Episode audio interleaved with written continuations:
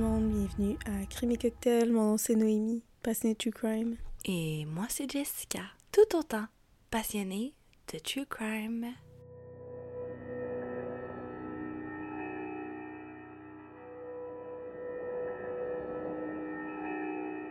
Chers auditeurs, voici le tout premier épisode des Berceuses dans le Noir un nouveau format d'épisode plus léger dans lequel la narratrice va raconter trois histoires à sa co-animatrice. D'entre elles, seulement une est inspirée de faits vécus. Fermez les lumières, mettez-vous bien confortablement et tentez de découvrir quelles histoires sont fausses et laquelle est vraie.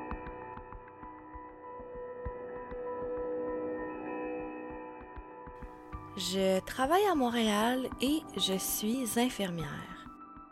Je suis l'une des plus jeunes membres de mon équipe, fait que je me propose souvent pour assurer les corps de travail de nuit. J'ai pas de famille, j'habite seule avec mon chat et j'ai pas mal de difficultés à dormir à des heures dites normales.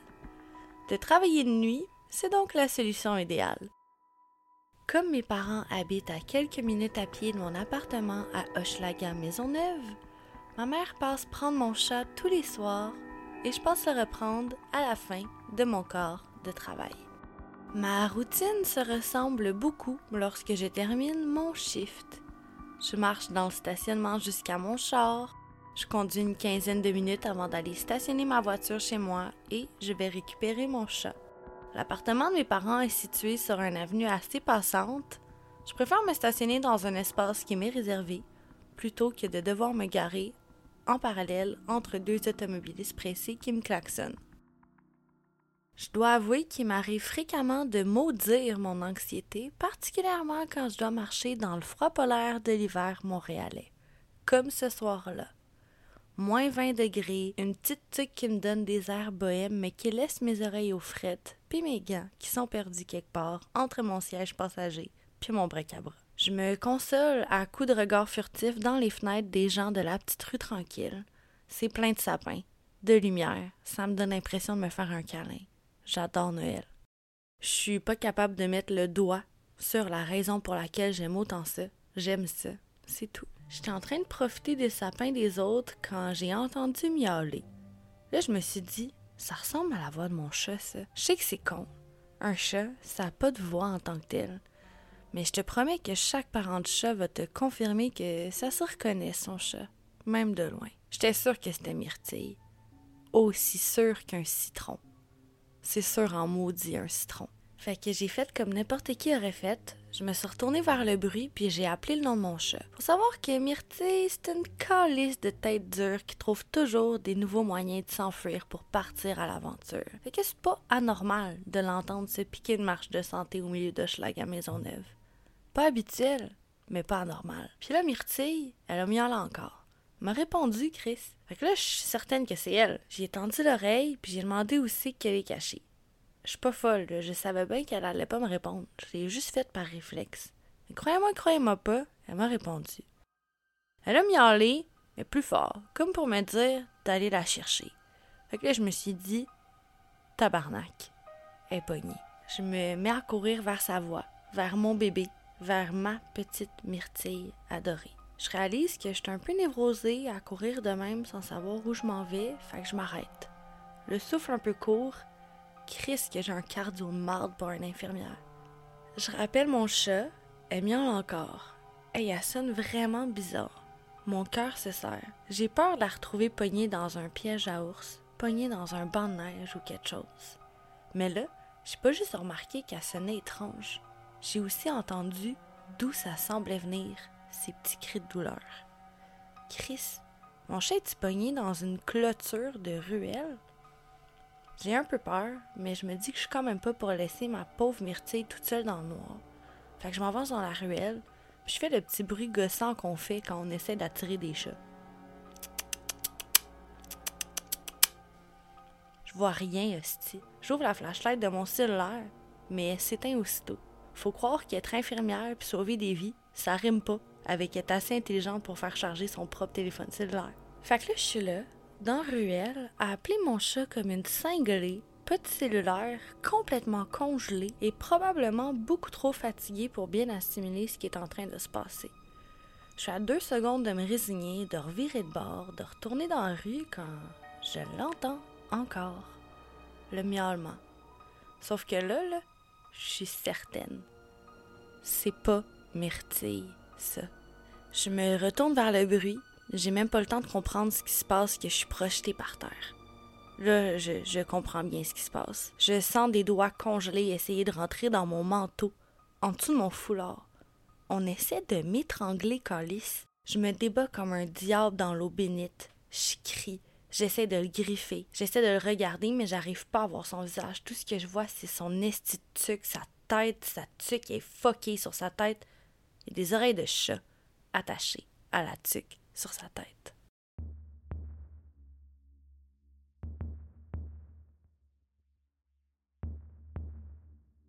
Pour le bien de l'histoire, je vais l'arrêter ici, mais inquiète-toi pas, j'ai été sauvé, puis il a été arrêté. Avant d'entrer dans le véhicule, il m'a fixé. Il m'a dit un mot. Un crise de mots qui va me hanter pour le restant de mes jours. Un mot tellement simple pourtant. Il a dit miaou. J'ai 29 ans et ça fait 4 ans que je suis bénévole pour l'opération Nez Rouge. Ma sœur est malheureusement décédée lorsque j'avais 11 ans après avoir été fauchée par un chauffeur, alors je me toujours promis de rendre à la société et de m'organiser pour que personne n'ait à vivre la même douleur que la mienne.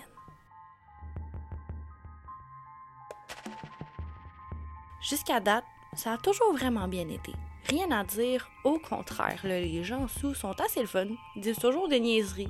Ben sinon, ils demandent de s'arrêter à toutes les deux secondes pour pouvoir vomir leur shot de trop fait toujours des bonnes histoires à raconter autour d'un souper.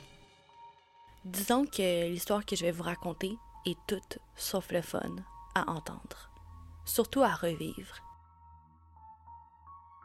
C'est vraiment important de garder mon nom anonyme. Vous allez comprendre pourquoi plus tard.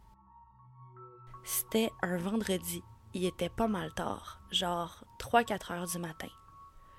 Les bars étaient fermés depuis un bout, mais on a quand même eu un appel pour aller chercher un gars en face d'un bar sur Saint-Laurent. Pas de trouble, on y va. On arrive, puis mon partenaire commence à mal filer. Si jamais vous saviez pas, on peut pas conduire un nez rouge seul. Il faut être accompagné. Idéalement, on est trois qui se rendent jusqu'à la personne en besoin, et là on est deux qui embarquent avec la personne dans sa voiture pendant que l'autre personne nous suit avec le nez rouge. L'affaire, c'est que ça peut être dangereux une personne trop sous, donc faut vraiment être deux dans son auto pour le ramener chez eux. C'est beaucoup plus safe. Mais là, on était juste deux parce qu'il manquait vraiment de monde. Qu'on s'appelait durant la ride jusqu'à ce qu'on arrive à la maison de la personne qu'on conduisait, puis on suivait de près. Anyways, on est deux gros gars, il nous est jamais rien arrivé durant toutes nos années de bénévolat, fait qu'on n'avait pas trop trop peur. Comme je disais plus tôt, mon partenaire commence à mal filer puis se met à vomir direct quand j'immobilise la voiture. Ça le mérite de faire une bonne introduction avec notre salon qui a pas l'air tant sous que ça finalement. Je me dis tant mieux. Ça va être une ride plus soft pour Alex, mon partenaire. On faisait 1-1. Fait c'était à son tour de conduire l'auto du gars, puis moi, j'étais supposé conduire l'année rouge. Sauf que là, quand mon partenaire arrête de vomir puis qu'il me voit derrière le volant de l'année rouge, il me fait des noms de la tête. Je baisse la fenêtre, pas trop sûr de comprendre ce qu'il veut me dire, puis il me demande de faire le contraire parce qu'il pense pas être capable de supporter l'odeur d'alcool de notre pick-up. J'ai envie de m'obstiner, lui dire que le pick-up a pas l'air si sous que ça, mais je fais pas un trou de cul de moi, puis je change de char. Je cogne dans la porte par politesse avant de l'ouvrir du côté conducteur, je m'assis sur le banc, puis je dis un beau bonjour en même temps d'ajuster le siège. Là, je demande au gars d'aller s'asseoir en arrière parce qu'il s'est assis en avant. C'est une mesure de sécurité, surtout considérant que je suis seule. Ça arrive qu'on laisse les vomisseurs s'asseoir en avant parce que ben ça brasse moins, mais tout seul, ça serait ben trop dangereux. Il n'y a rien qui me garantit que le gars va pas mettre la main sur mon volant au milieu de la route. Je l'avertis, puis je lui demande d'aller en arrière. C'est là que je réalise que ça va être une route de marde parce que le gars a une attitude de flux. En d'autres mots, il s'obstine, il joue au gars macho, il gonfle le torse en me disant de le faire bouger moi-même. Je ris de lui directement dans sa face, puis je lui dis que ben s'il veut pas s'asseoir en arrière, qu'il s'arrange tout seul pour retourner chez lui avec son char. Il comprend bien bien vite que ben c'est moi qui tiens le gros bout du bâton et il accepte finalement de se déplacer en arrière. Il marche croche, il fonce dans sa porte, mais c'est vraiment bizarre parce que comme de fait, il sent pas l'alcool. Mais bon, avoir pris n'importe quoi d'autre, puis il est clairement pas dans l'état de conduire, fait que c'est la bonne chose à faire que de le reconduire chez lui. Tout le long de la ride, il dit rien, c'est un peu tendu, puis ça m'énerve, fait que je décide d'allumer la radio. Et il me demande de la fermer genre deux minutes après, mais il donne pas de raison. Il a rien dit du reste de la route jusqu'à son appartement, genre 15-20 minutes de route. On arrive, je stationne son char pendant que mon partenaire m'attend devant la bâtisse. Je marche avec le gars jusqu'à son appartement, puis après quelques pas, il prend mon bras, fait que je me recule. Mais il me dit qu'il a juste besoin d'aide pour marcher. Je le laisse prendre appui sur moi, puis je me rends jusqu'à la porte de son appartement. Je fais un petit signe de tête à Alex, puis j'attends que le gars prenne ses clés de mes mains. Là, il ouvre sa porte, puis il continue de me regarder, fait que je lui souhaite une bonne soirée, je lui dis de bien rentrer. Mais là, il me répond qu'il pense pas être capable de monter ses marches tout seul. Il me demande si je peux le monter jusqu'au quatrième.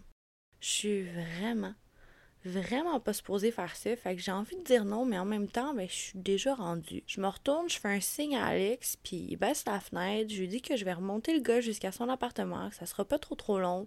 Il me fait un thumbs up, puis je commence à monter vers l'appartement du gars avec lui.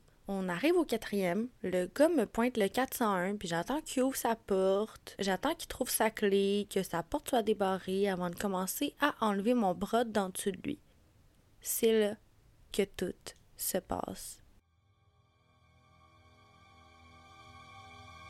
Il ouvre la porte puis il me donne un méchant coup dans les côtes.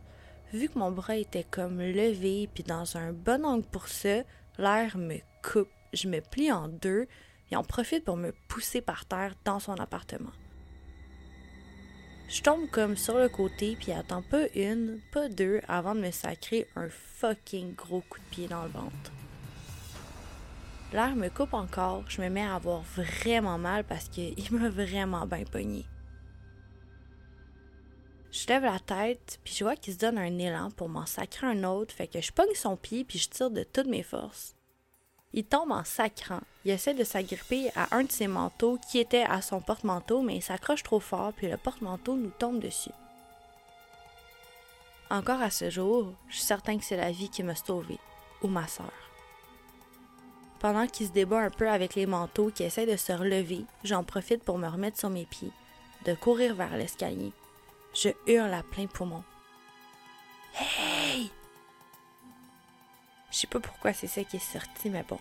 Le fait est que le gars m'a pas chassé, puis je suis rentrée dans l'année rouge en panique. L'affaire, c'est que quand je me suis levée, j'ai remarqué que son appartement était peinturé au complet en rouge. J'ai vu pas mal d'outils bizarres étendus sur sa table. Je suis vraiment pas sûre, mais je pense avoir vu des pieds dépasser d'un cadre de porte. Comme s'il y avait quelqu'un de couché sur le sol de cette pièce-là. Mais tu sais, j'étais vraiment en panique puis en mode survie, que c'est difficile à dire. Là, vous allez comprendre pourquoi il faut absolument garder mon anonymat. La semaine d'après, il y a une petite fille qui est disparue. Dans les nouvelles, ça disait qu'elle avait été vue pour la dernière fois en train de marcher devant un parc. C'est le parc, en avant, de l'appartement du gars.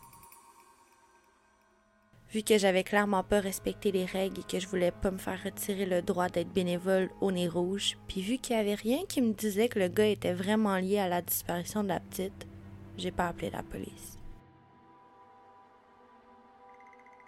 Je pense que je vais toujours me demander si j'ai pris la bonne décision je pense que je vais toujours me demander si le gars avait un lien avec la petite fille. Il y a une chose de sûre, j'ai plus jamais pris d'école tout seul.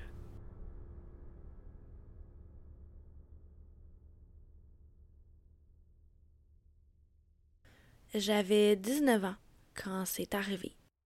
J'ai aujourd'hui 24 ans et je vais toujours me souvenir de ce qui s'est passé ce soir-là. J'ai encore des cauchemars assez régulièrement et j'y pense presque chaque jour. De dire que cet événement m'a traumatisé, c'est peu dire.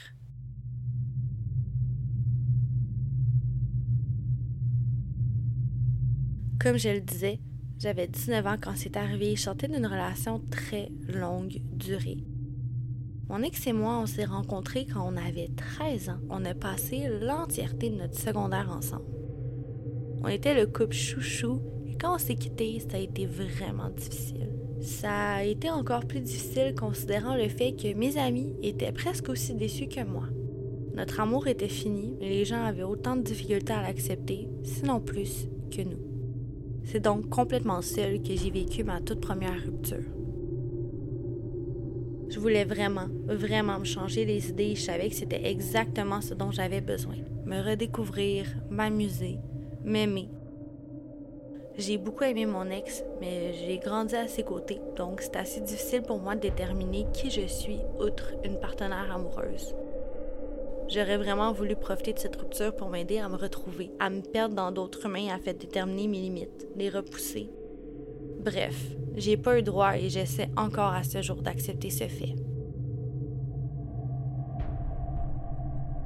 Le tout nous amène dans le contexte de cette soirée-là. Comme j'étais constamment jugée par mes amis de vouloir rencontrer de nouveau, je me suis enfermée. J'ai arrêté de leur parler des gens qui me plaisaient et surtout j'ai arrêté de leur dire lorsque je rencontrais quelqu'un, particulièrement parce que je leur cachais que je m'étais inscrite sur les applications de rencontre et que oui, je rencontrais des gens. De mes yeux d'adulte, je suis assez triste pour cette version de moi. Nos amis ne devraient jamais nous faire sentir seuls au monde, nous faire sentir isolés. Les amis sont là pour nous élever vers le haut, jamais le contraire. Je me demande ce qui se serait passé si je l'avais su avant.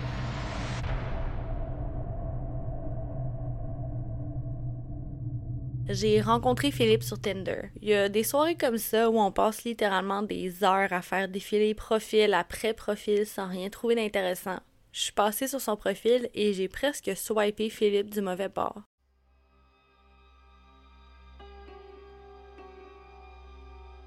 La vie voulait vraiment que je rencontre Philippe. Pile mon genre, il me plaît énormément. Puis lis sa description et je réalise qu'on a beaucoup d'intérêts en commun. Il adore lire, marcher en nature, il sort tout juste d'une longue relation. Même si le physique c'est un élément peu déterminant, je vais quand même prendre le temps de décrire Philippe parce que ça vaut la peine pour plus tard. Il est grand, il a une barbe taillée, un teint basané, des yeux verts clairs. Ses cheveux, sa barbe, ses sourcils sont bruns foncés. Il ressemble un peu à un guerrier ténébreux mais avec une barbe et des cheveux mieux coupés. On commence la discussion sur la plateforme et ça n'a pas pris trop trop longtemps avant qu'on s'échange la totale. Réseaux sociaux, numéro de téléphone. Ça va vraiment bien. Ça coule encore mieux et on se parle sans arrêt comme ça pendant plusieurs semaines avant de décider que ben, il est temps de se voir.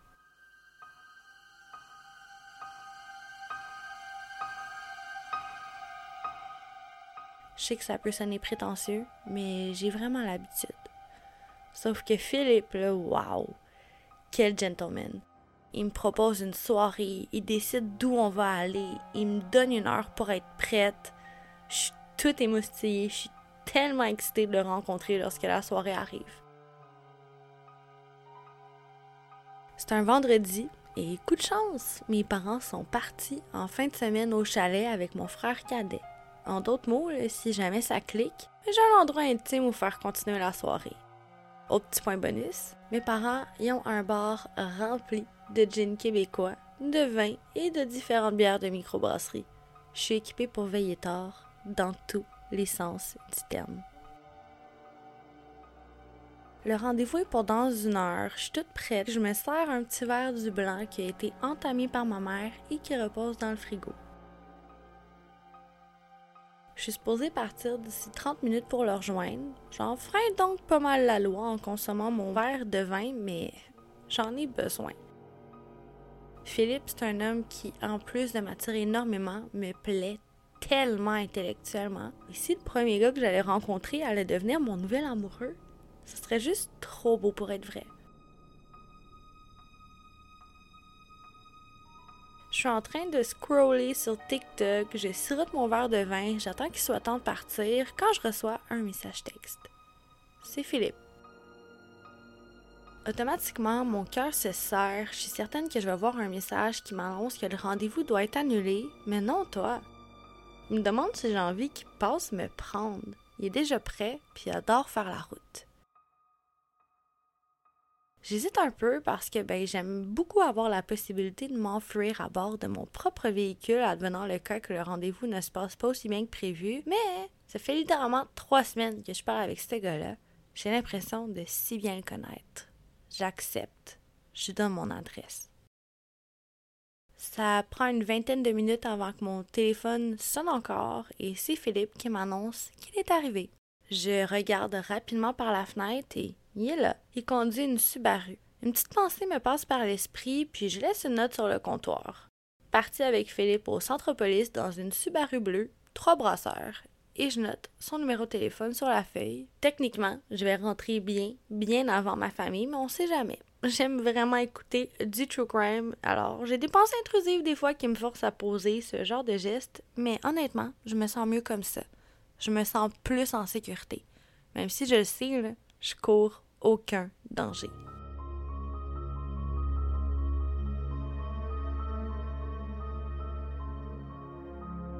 J'entre dans la voiture vraiment stressée. C'est la première fois qu'un gars me plaît autant depuis très très longtemps et je suis rouillée. En fait, là, je sais même pas si rouillée c'est le bon terme. J'ai jamais, jamais flirté. J'entre dans la voiture et wow, un premier drapeau rouge. L'homme derrière le volant ressemble vaguement, très très très très vaguement à l'homme avec qui je discute depuis quelques semaines. Je réalise que soit les photos ont été retouchées, soit elles datent de bien longtemps. J'ai littéralement une version Walmart du prince charmant qui était supposé venir me chercher. Je suis vraiment pas une personne superficielle. Je me dis que je risque de blesser son ego si je souligne d'emblée la différence, alors je prends place dans la voiture et il me regarde sans rien dire. On a échangé à peine deux mots durant les 24 minutes de route que ça nous a pris pour faire Laval-Blainville. Nous qui arrivions à peine à déposer nos téléphones pour dormir le soir tellement on s'écrivait, disons que ben ça coule plus. C'est plus sec comme un désert. La commande du cocktail n'a pas mieux été. On a commandé en silence. Je me suis dit que après avoir englouti quelques gorgées de sa bière, ça irait mieux, mais il a commandé de l'eau. J'ai essayé de détendre l'atmosphère en faisant une blague du genre Si tu prends pas un coup, je pense que je vais prendre le tien. Il a pas ri. Chaque fois que j'essaie de lancer la conversation, il me répond d'un seul mot. Ta collègue de travail énervante, s'est-tu encore permis de fouiller dans tes feuilles de temps? Non. Est-ce que tu as eu une belle journée au travail? Correct. Est-ce que t'aimes plus le vin blanc, le vin rouge? Rosé. Je pourrais continuer comme ça pendant des heures. En fait, là, je vous le promets, vous auriez donné n'importe quoi pour être un petit oiseau afin de vous délecter du malaise généralisé qui était ce rendez-vous.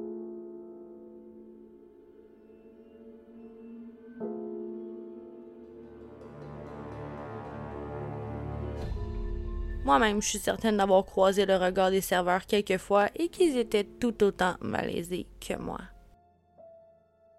Je bois mon verre en dix minutes. C'est la première fois qu'il fait une remarque. T'as une grande soif, toi. Je trouve son commentaire particulier, mais bon, je commence à m'habituer. Il appelle la serveuse à notre table. J'espère qu'il va demander l'addition, mais non. Il commande un deuxième cocktail pour moi. Je m'oppose, mais la serveuse est déjà partie en préparation. Je me pose mille et une questions.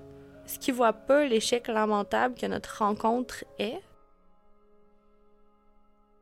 Je pose aucune des questions qui me brûlent les lèvres. On continue à empiler malaise après malaise comme si on essayait d'en construire un mur et éventuellement, lorsque mon deuxième verre est terminé, demande l'addition et on s'en va. Il a soigneusement pris le temps de demander une addition et de me la glisser afin que je puisse la régler. Bon, de toute façon, j'aurais probablement insisté pour payer moi-même, mais je dois avouer que je suis un peu insultée qu'il ait pris lui-même l'initiative. On dit absolument rien de tout le chemin du retour et lorsqu'on arrive devant la porte, il me dit la chose la plus surprenante que j'aurais pu entendre à ce moment-là. On se revoit bientôt. Ça sonne même pas comme une question, mais dans quel monde parallèle est-ce que ce délusionné vit? Je réjonde, puis je lui réponds On va s'écrire. Je sors du véhicule, je marche vers ma porte et je me retourne pas avant d'entrer chez moi, de me diriger vers le frigo, de me faire couler un autre verre de vin et d'aller dans la douche. En me démaquillant, je me demande si j'ai pris le temps de barrer la porte et je descends pour constater que non. Je l'avais pas fait. Habituellement, le considérant le quartier ultra sécuritaire dans lequel je réside, je m'en soucie vraiment pas. Mais ce soir, il y a une petite voix dans ma tête qui me dit de le faire, puis je l'écoute. Je barre la porte, remonte à l'étage du haut, puis je prends une bonne douche d'une heure. J'installe même mon enseigne de son, je chante solo comme si j'étais Christina Aguilera, ce que je ne suis absolument pas, soit-il dit en passant. De dire que je chante comme une casserole, ça serait le manquer de respect à l'outil de cuisine. Quand je sors de la douche et que je réalise que mon verre de vin blanc est littéralement devenu un sauna miniature et que le vin bouillonne presque d'ébullition, ben, je prends la sage décision de verser son contenu dans mon évier. J'ai le réflexe d'attendre quelques minutes avant de descendre me servir un autre verre, au moins le temps de me sécher de m'habiller, mais je réalise que je suis seule à la maison. Soyons fous. Encore dégoulinante et habillée seulement de ma serviette de bain, je descends à la cuisine et je me sers un gros verre de vin. Je remonte, je danse, je chante, je me sèche les cheveux et je procède à toutes les étapes de ma routine skincare. Quand j'ai terminé, je passe à ma chambre, je me mets en pyjama, suite de quoi je me demande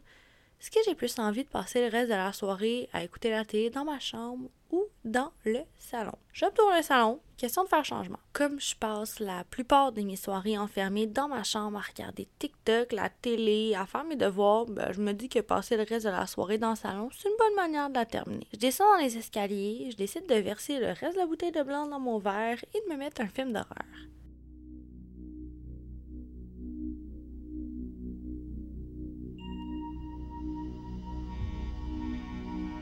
Je mets un de mes préférés depuis l'enfance, Le bal de l'horreur. Je réalise que j'avais pas vu ce film-là depuis des années. C'était un de mes films préférés. Quand j'étais adolescente, je connaissais toutes les scènes par cœur. Je vis un drôle de moment, tu sais, le moment où tu redécouvres un classique pourtant tu connais autant, mais ça fait tellement de temps que tu l'as pas écouté que tu redécouvres chacune des scènes. Je suis exactement au moment où les couples entrent dans la salle de bal lorsque j'ai l'impression d'entendre un bruit sourd, assez près de moi, dois-je avouer. Je tends l'oreille et un autre boom, mais celui-ci provient de la télévision. je suis probablement en train de me faire des peurs. Je descends mon verre d'un trait, je commence à être étourdi par le vin, puis je suis complètement absorbée par mon film. Je me dis soudainement que ben, j'aurais probablement dû annuler mon rendez-vous et passer l'entièreté de la soirée ainsi parce que ben, je suis bien, c'est tout. Je prends la décision d'aller supprimer Philippe de mes réseaux sociaux. J'ouvre mon téléphone, non sans mettre pause sur le film parce que ben, je veux pas rater une seule seconde de cette redécouverte cinématographique. Et j'entre sur mon Instagram, puis je le trouve pas. Il existe plus. Il m'a bloqué. Quel homme plein de signes contradictoires. Il me parle durant des semaines, il apprend à me connaître, il crée des liens avec moi, il m'invite en rendez-vous, il me parle pas durant le rendez-vous, il me raccompagne chez moi, il me dit qu'il veut me voir bientôt, le tout pour me bloquer. Je dois m'avouer un peu blessée. Je suis pas blessée parce que ça a pas marché, je suis seulement blessée de me sentir rejetée par quelqu'un que j'avais prévu de rejeter en premier. Pas très sain, je le sais, mais bon, c'est quand même comme ça que je me sens. Lorsque je me penche vers la télécommande afin de reprendre mon visionnement, j'entends encore un autre bruit sourd.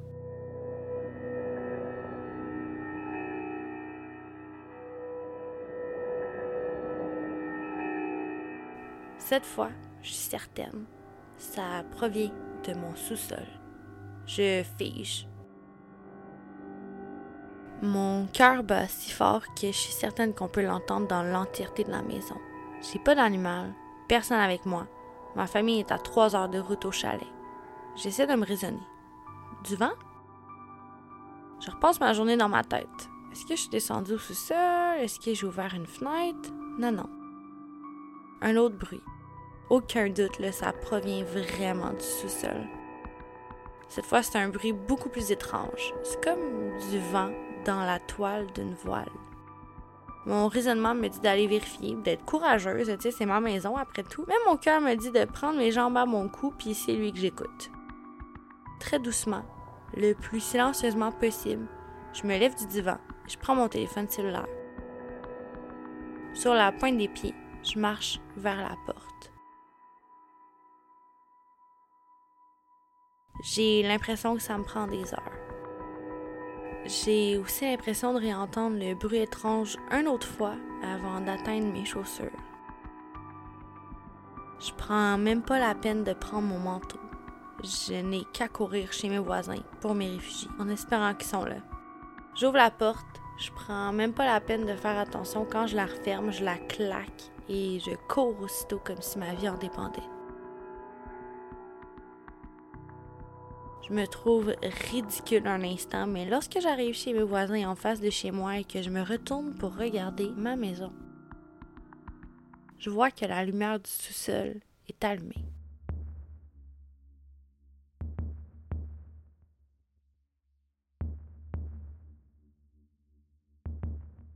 Je panique, je cogne, je sonne comme une écervelée.